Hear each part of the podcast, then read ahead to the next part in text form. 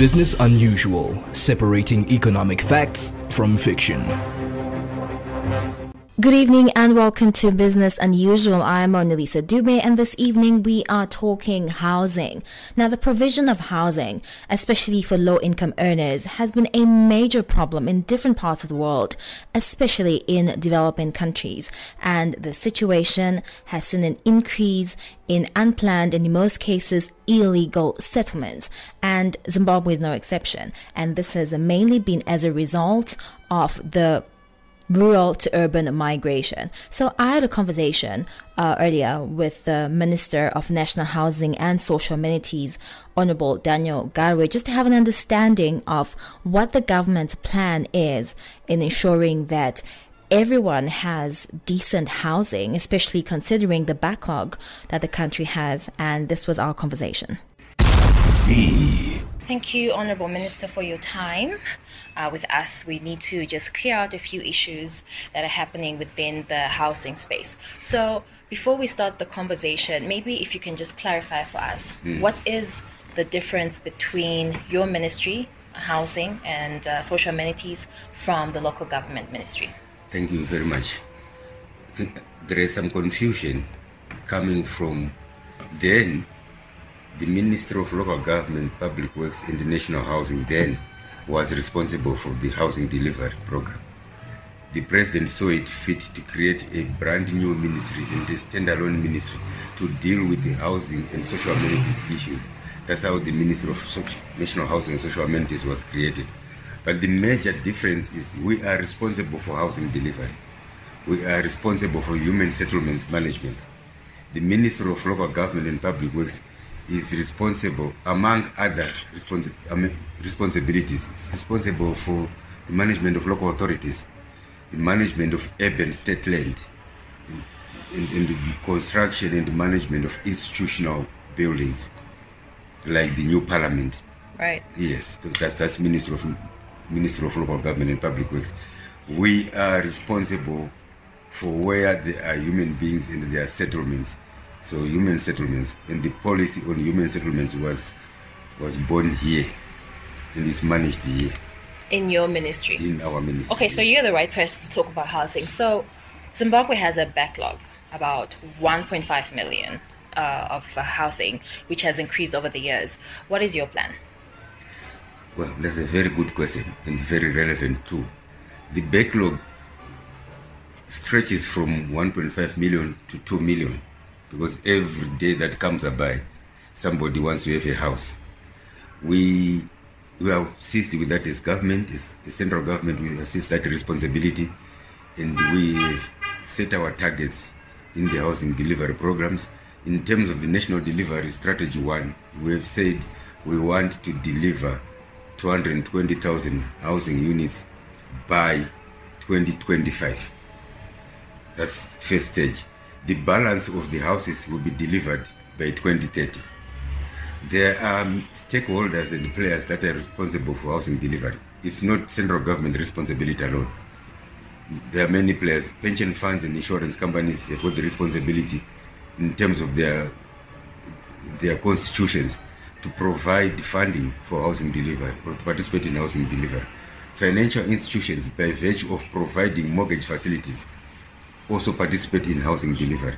Central Bank participates through through our ministry, the Ministry of Local Government, and other sister ministries in the provision.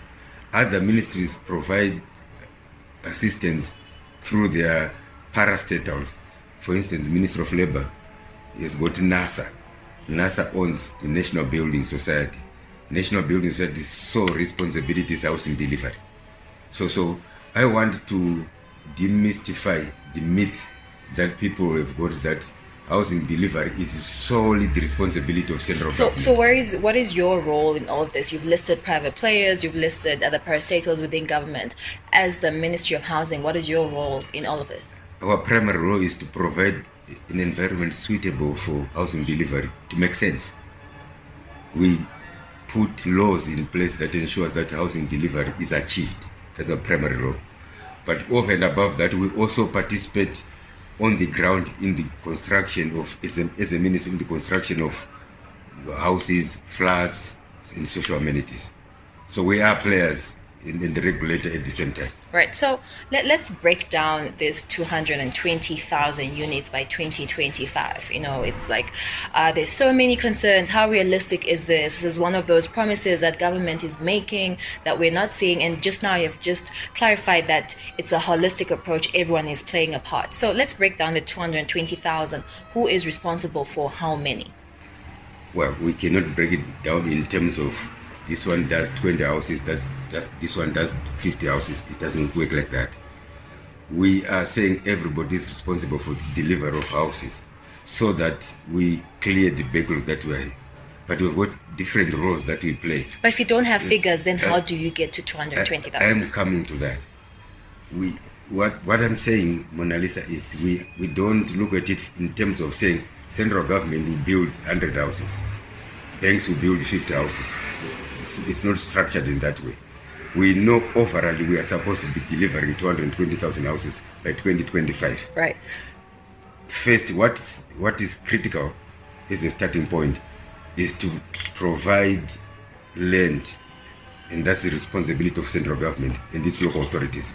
Provide land at intrinsic value so that the housing becomes affordable you are aware that the, the major cost driver in housing delivery at the moment is the cost of land. Right. So we are saying we want to provide affordable land first.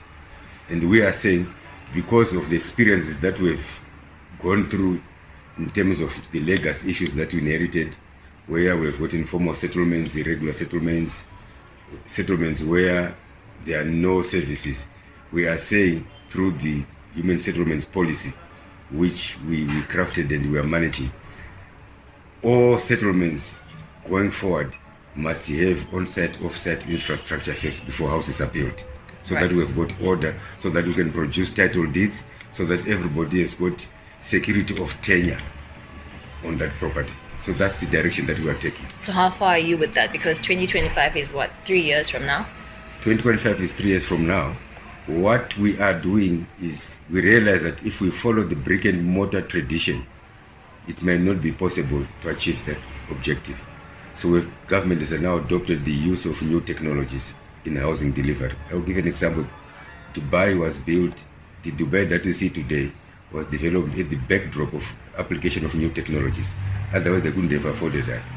You go to Russia, Russia has been recalibrated in terms of the housing delivery at the backdrop of new technology. China. You go to China, you go to Egypt now, they are building a whole new city at the backdrop of new technology.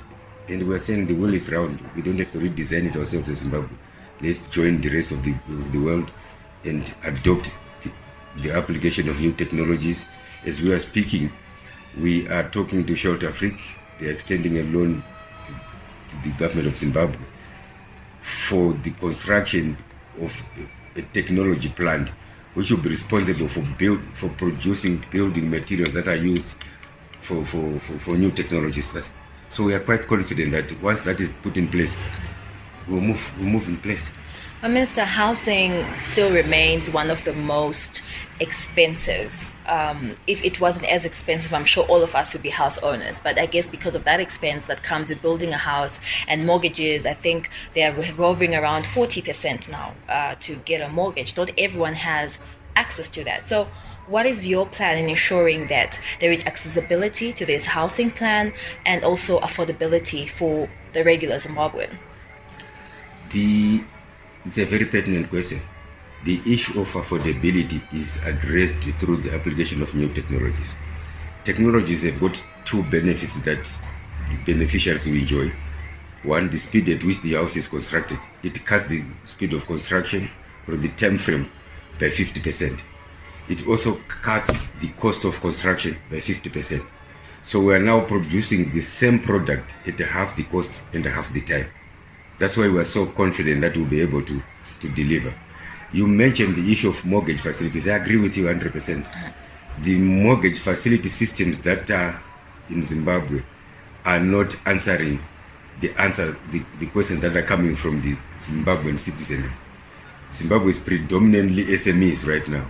Right. Yeah, and a lot of our people, particularly the young generations, are self-employed, and you are expecting a person to create a, a, a pay slip for, for himself or herself, for that person to be able to access mortgage mortgage facility, because those are the conditions expected from a, the current mortgage system. What we are now doing is develop some models. We are talking to the banks. Last week we were talking to Bank ABC and said, look, if the housing delivery is to make sense, mm-hmm. we must relook at the mortgage system. Why can't we now move from the mortgage system where you want a person to be employed by a corporate to a system where we can probably say rent to own as a model? It's, it's still the same mortgage. Right. You are paying your rentals, but you're paying towards the procurement of the house or the pro- procurement of the flat, what, whatever unit you're looking at. Or let's re let's, let's bring back the the rental the rental market. Know, when we were growing up ourselves, when we were young generations, 25 or after co- college leavers, we knew that from from university, I will look for a job, I'll get a job, I'll look for a flat, I'll rent one a bed sitter, single room. Then from there you graduate as you mature, as you grow. Right. But uh, the tragedy we have right now is that of ownership. Even a college leaver today wants to own a house. It- Is that a bad thing? It's not a bad thing, but it's not sustainable. We want to em- embark on policies that are sustainable. Right. We need to create the mar- recreate the the renting rental market for the college leavers, the upstarts. Then you graduate from there to to ownership. Those are the models that we are looking. Okay, you speak about. Okay, I have a couple of questions based on what you've just um, spoken about. You spoke about how you are engaging with financial institutions for models that make sense considering the informal economy that Zimbabwe is operating in now. Are they welcoming of this? Because at the end of the day, they are supposed to be profitable institutions. look to move from the, the standard british generated mortgage system to a, a zimbabwe born mortgage system is not a non-profitable idea. You still make your profit. What is changing is the model. It doesn't take away the profitability So, are they welcoming of this idea? they they they, they are welcoming it. Out of the 16 banks we've spoken to quite a number about nine institutions now. And of course resistance is expected. You know people resist change. It's, it's expected even institutions also resist change. But they are welcoming to it yes.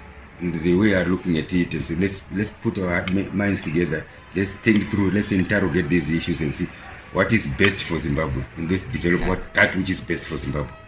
So, speaking of the rent to buy option that you actually spoke about uh, earlier on, one would argue that the reason why it's not working in the Zimbabwean context is because of how unstable, maybe unstable, the local currency is. I mean, you've been following trends, it's been depreciated against the US dollar in the past few weeks. So, how is that model sustainable in the Zimbabwean context for that rent to buy option? How are people paying rent, those that are renting in the same environment? If I may ask you. in US question. dollars. You do know that right now landlords are charging in US dollars mostly. Well, I, I, I'm, I'm hearing it from you. But people are, are paying rentals. It could be in US dollars, but pegged in the local currency. Pegged in US dollars, but pegged in local currency. The I pay my rent in US dollars. the currency of accountability in the country is a Zimbabwean dollar. I think Zimbabweans must live to that. We are not a, a US dollar economy, and we must never fool ourselves to think that one But day. what is on the ground, Minister? yeah, yeah. What is on the ground is as a result of indiscipline, i- as a result of greed, as a result of people wanting to do what uh, the neighbor is doing. What we don't have good reasons why our our our, our currency is not stable. We don't have. I hear you, Minister. But the reality on the ground is that most people are paying their rentals in US dollars. And if we do say people pay in local currency, how do we make that model sustainable considering what has been happening to the local currency in the past few weeks? Let me speak using your language. People are paying rentals in US dollars. Right. people are paying prices in US dollars, but also paying in, in, in, in local currency. Right. For as long as we make that component that is being paid in US dollars affordable and sustainable. It's, it's achievable. All, all we are saying as government is instead of going through the rigmarole of some very sophisticated and difficult paperwork, which is called the mortgage, mortgage documentation, why can't we reduce it to a simple, simple paperwork that people can understand that I'm now renting this property. The rentals that I'm paying are contributing towards my procurement of the house. So it'll be in US dollars. Well, we, we, we, we I don't know about the US dollar. Some, it's a debate for a different day. For now, we look at the currency of accountability, which is the Zimbabwean dollar. Right. This is Business Unusual. I'm Mona Lisa Dube. We are with the Minister of Housing and Social Amenities, uh, Daniel Garwe, and we are talking about housing in Zimbabwe. Now, some people would argue, Minister, that the current situation of uh, housing backlogs and shortages was actually to some extent created by the government uh, during the Operation Murambatsvina era, when I think around 2005, where about 700,000 people were displaced, uh, whether it was in business or where they were staying. And we are now seeing this situation where we have unplanned settlements that are coming up due to this backlog or poor housing facilities in Zimbabwe. So, what is your plan with unplanned settlements? I want to correct uh, your statement that uh, unplanned settlements were born out of Murambatsvina. Unplanned. I know I said the backlog, the housing backlog. The, the both the backlog was not created by Murambatsvina. Murambatsvina was a, a government program to bring order and discipline in the housing delivery program. That was the basis of Murambatsvina. Then the, the, the informal settlements or unplanned settlements that you are referring to were born out of uh, the human settlements policy of 2013-2014, which encouraged parallel developments where you could build your house at the same time you are doing services. Government, didn't, government didn't have adequate financial resources to, to provide the on-site, off-site infrastructure on its own. It invited property developers and said, look, we, government has got land. We, you guys have got the financial resources and the expertise necessary for housing delivery. Why don't we join hands? We provide land, you come and provide the services. You sell a service stand to a home seeker and you recover your cost and make a bit of money. That was the, that was the understanding. But what then happened on the ground, unfortunately, is uh, one where we can blame government or we can take responsibility as government is one the supervision of the developers was not implemented they were left to do things on their own. Right. Two, the developers themselves became rocky. Instead of focusing on the mandate that were, they were given in terms of the agreements that they had with government, they started selling virgin land, you know, with the hope of getting money and then then do the services later, which never happened. Because what was being encouraged was a person can start building a house, but whilst the roads are being constructed, the thing that was supposed to have been done first before everything else was the production of master plans by the, by the Department of Physical Planning from the Minister of Local Government and Public Works. Unfortunately, that service was also subcontracted to developers. But you can get a, spe- a planner yourself who can da- come and do the layout plans and everything else. Because layout plans will then give you the direction as to where a road is coming, where the sewer line is coming, where the water line is coming, and then where the house can be built then you can then do the parallel development. But the developers became greedy, they became rocky, and they turned themselves into now what we are calling land barons. Right. And they started selling land and developed and serviced to unsuspecting home seekers. And this is what created this uh, this animal that we have, which is called unplanned or informal settlements. So, what is your plan there? We now have a new policy in place, the Zimbabwe National Human Settlements Policy, which is now addressing those issues which is now addressing the issues of security of tenure, that uh, the land must have titles. I think we are aware that the president, about two months ago, was talking of issuance of title deeds Right. to people that are living in areas where they don't have title deeds. It's part of that. He was, he was calling the, the human settlements policy to be active because it, uh, it addresses the issues of, uh, of security of tenure. That's number one. Number two, master plans and layout plans must be produced before any settlement is, is, is, put in place. Number three, that on-site, off-site infrastructure must be provided before any, any superstructure is constructed. It's a policy position. Whoever is now seen building in a, house in a virgin land is attracting the law to, to act on that person. So, so what would you And, say? and also, before that, we have also realized that land is a finite resource. We cannot continue to be developing expansively, horizontally. We have now said 40% of all buildable or developable land must be set aside for the construction of flats, which we are calling densification. So these are some of the policy, policy stations which addresses the, your question. So, what would you say to someone? Because, like you said, um, land barons are the ones that sell land. Some people are not aware that it's against the law. I. I suppose. What would you say to someone? What are the precautions that you would advise someone to take when they are being sold land? don't buy land from land barons. Land barons do not own land. The land is owned by the state. Ask for the documentation and check for the validity of that documentation. That can be verified either through this ministry or the Ministry of Local Government and Public Works. And when we look at the issue that is happening now, where we have a lot of people in the urban centers, it's ma- mainly caused by rural uh, to urban migration. So, what is your ministry's plan in ensuring that you're also developing the rural areas so that not everyone is running away from there to just come into where it's happening in the city centers? Beautiful question.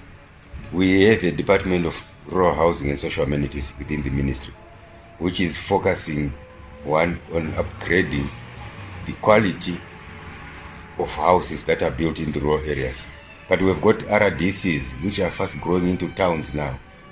We now have a, a, a department that deals with the development modern, affordable, and sustainable houses in the RDCs. We are also developing what we are calling dormitory cities or smart cities. Dormitory cities are in no way going to be competing with major cities, but they are playing a complementary role. We have got what we are calling Melfort Smart City. Melfort is between Harare and, and Marondera. Is going to create housing facilities for people that could be working in Harare or working in, in Marondera one way. Secondly, is also going to create employment within that because the, the, the concept of a smart city is to create an environment where people can live, work, and play. So we are saying, what are the economic drivers of that area where we want to build a smart city? And then we develop industries that are directly related to, to the economic drivers of that. Melfort is an agricultural area and it's predominantly horticulture. So agricultural processing factories and warehouses were built in that regard, and that's what we are doing. Do you have a time frame for this? Well, these are long-term projects.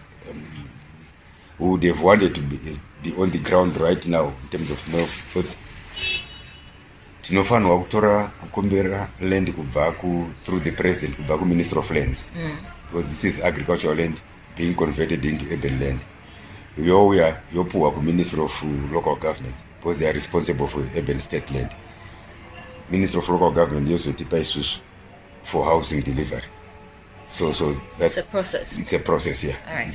So uh, this Tuesday during cabinet, um, was announced that there will be a groundbreaking ceremony and laying of a foundation stone at the official opening of the Shelter Afrique AGM. Uh, how many housing units are we looking at here? We're looking at uh, 3000 housing units throughout the country. They are not going to be domiciled in one specific area. We're going to spread them throughout the 10 provinces of the country. Yes. And how does one become a beneficiary? the you come here we have the details. The minister the minister of this ministry through its department of both departments, rural and urban housing and urban housing, will be seized with the with the documentation in terms of in terms of uh, how people access those houses. Yes. So let's talk about the upcoming uh, Shelter Afrique 41st uh, annual general meeting. And when just just to give a background to our listeners, the Shelter Afrique is a Pan-African financial institution that supports African housing. Right? Why is this such a big deal for Zimbabwe to be hosting this? The 41st AGM and symposium, it's a it's a big deal for Zimbabwe. One, if you look at the, His Excellency engagement and re-engagement policy. We are re-engage, we are engaging with 45 African countries who are Class A shareholders of Shelter Africa, of which Zimbabwe is one of the shareholders. Right. So engaging them, we're bringing them in, into Victoria Falls to discuss nothing else other than housing. We are also bringing in Class B shareholders, which is the insurance companies and African Development Bank, who are Class B shareholders, to Zimbabwe, together with all their business partners we are also extending our invitations to financial institutions throughout the world who, who, who wishes to do business with Africa to come to Zimbabwe and deliberate on the alternative funding models and funding alternatives to housing delivery. So, so the and also our tourism industry is going to be experiencing a boom in that week in Victoria Falls. You are aware that Victoria Victoria Falls is our tourism capital, and we are bringing all this business to them. So it's so so critical in terms of Zimbabwe. Mm-hmm. Yes. And I know that uh, as Zimbabwe, we joined uh, Shelter Afrique in 1993. What have we benefited as a country by being part of this? We've benefited a lot. Initially, Shelter Afrique was providing lines of credit to property developers and financial institutions our financial institutions, namely Bank ABC, CBZ, FBC Bank, have benefited over the years. Have benefited, I think, in excess of, have benefited in excess of $60 million to date. Mm-hmm. But over and above that, last year at the Shelter, Shelter Afrique 40th AGM in Cameroon, a declaration was made that uh, the loans of the lines of credit must also be extended to the to shareholders which is the 45 African countries who are shareholders. And they are now being extended as sovereign loans at very affordable rates, 3%. And Zimbabwe is among the first five countries to benefit that $25 million. So that's a massive benefit. Absolutely. And when we look at this year's theme, climate change and uh, the built environment, how is it relevant in the Zimbabwean context? Two years ago, we experienced the, a devastating event in uh, in Chimanimani. We lost lives in Chimanimani because of the floods, which were as a result of the climate change. We and the reason why those houses were basically swept away was the quality of the houses, the type of designs, the type of the materials that were built to construct those houses. So we are now saying because of climate change, we cannot sit as built environment experts and, and, and, and look. We now need to reconfigure it, to reinterrogate ourselves in terms of what type of designs should we come up with as engineers, as architects, which speak to climate change. Right. And what type of materials should we use to build these new houses or new new structures that speak to that speak to climate change? And that's what we, that's why we came up with this thing, climate change and the built environment. Right. And what are the what is the impact of the climate change to the built environment in terms of costs? Are we going to end up with um, things that are not buildable in terms of both the costs have gone up, or are we going to manage the cost? How are we going to manage the cost if we are managing? The, we can now talk of the new technologies that are now on board. You know, all those are issues that have brought about not only to to to speed up the speed of construction and the cost, but also to manage the broader perspective of, of the impact of climate change on the built environment. Right. Now, finally, Minister Garwe, you are the first vice chairperson of the Shelter Afrique uh, Bureau, and you will also be assuming the chairperson of uh, the at the coming annual general meeting. How are you going to use these roles to benefit Zimbabwe, Africa? Firstly, is to is to spread the agenda of housing delivery. You know, Africa has got, I think, in excess of 4.5 billion housing units in terms of backlog. 4.5 billion. It's a, it's a massive order. So we, what we need to do is ensure that we speed up the processing of credit lines of credit to beneficiaries within the countries. We speed up the processing of, of, of sovereign loans to the beneficiaries so that the downstream benefits are enjoyed by governments now building uh, having access to affordable funding to build houses for their for their citizens. But more importantly is to change the landscape in the in the rural communities. You are aware that every african country is seized with 60% plus of its population being domiciled in the rural communities served with open defecation and pit latrines right. Yeah if zimbabwe as a case in point if we are to talk of vision 2030 an upper middle income economy status then we must seriously look at how we should upgrade our rural communities. And this is where the affordable funding from shelter africa come into play in terms of ensuring that we have got rural waste management systems systems that are flashable installed in the rural communities. And coupled with that government has already started drilling balls in, in the rural communities under a presidential bore drilling scheme. And we want now to ride on this back by saying wherever water is being provided in terms of balls let's now have flashable systems in those areas. The cabinet has already approved what i'm talking about. So these are issues that are now at implementation stage. We last week we had our tenders approved by by PRAZ program and regulatory authority of zimbabwe for the applica- upgrading of of the waste management systems in the rural communities. And we said, look, as phase one, let's start with the schools, at least a school in every, in all the 10 provinces and see how it works. Then second phase will then ensure that all the schools are upgraded to flashable systems.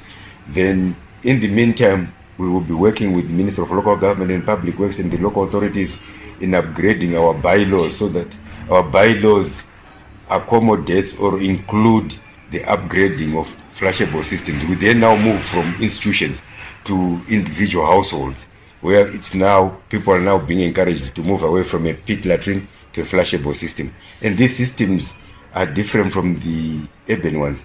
These are systems that use grey water. The water that you would have ordinarily thrown away after bathing or after washing your blankets and you then you, you feed it into, into a reservoir and that becomes the flashable system using the same technology as in modern flashing systems. So that's what the new dispensation is doing. Mr. Garwe, thank you so much for your time. I hope to have another interview with you following up all these plans that you have laid out. And uh, we'll meet in Victoria Falls. Thank you very much. Z. That was my conversation with the Minister of National Housing and Social Amenities, Daniel Garwe, as he was talking about how the government plans to make sure that everyone has a decent housing, a decent shelter, as really it's a basic human right. And if you want more on these stories, do follow us on Twitter at ZFM News. You can follow me on Twitter as well at Mona Lisa Dube. And that's it for this evening on Business Unusual. Stay with us here on ZFM Stereo. Business Unusual, separating economic facts from fiction.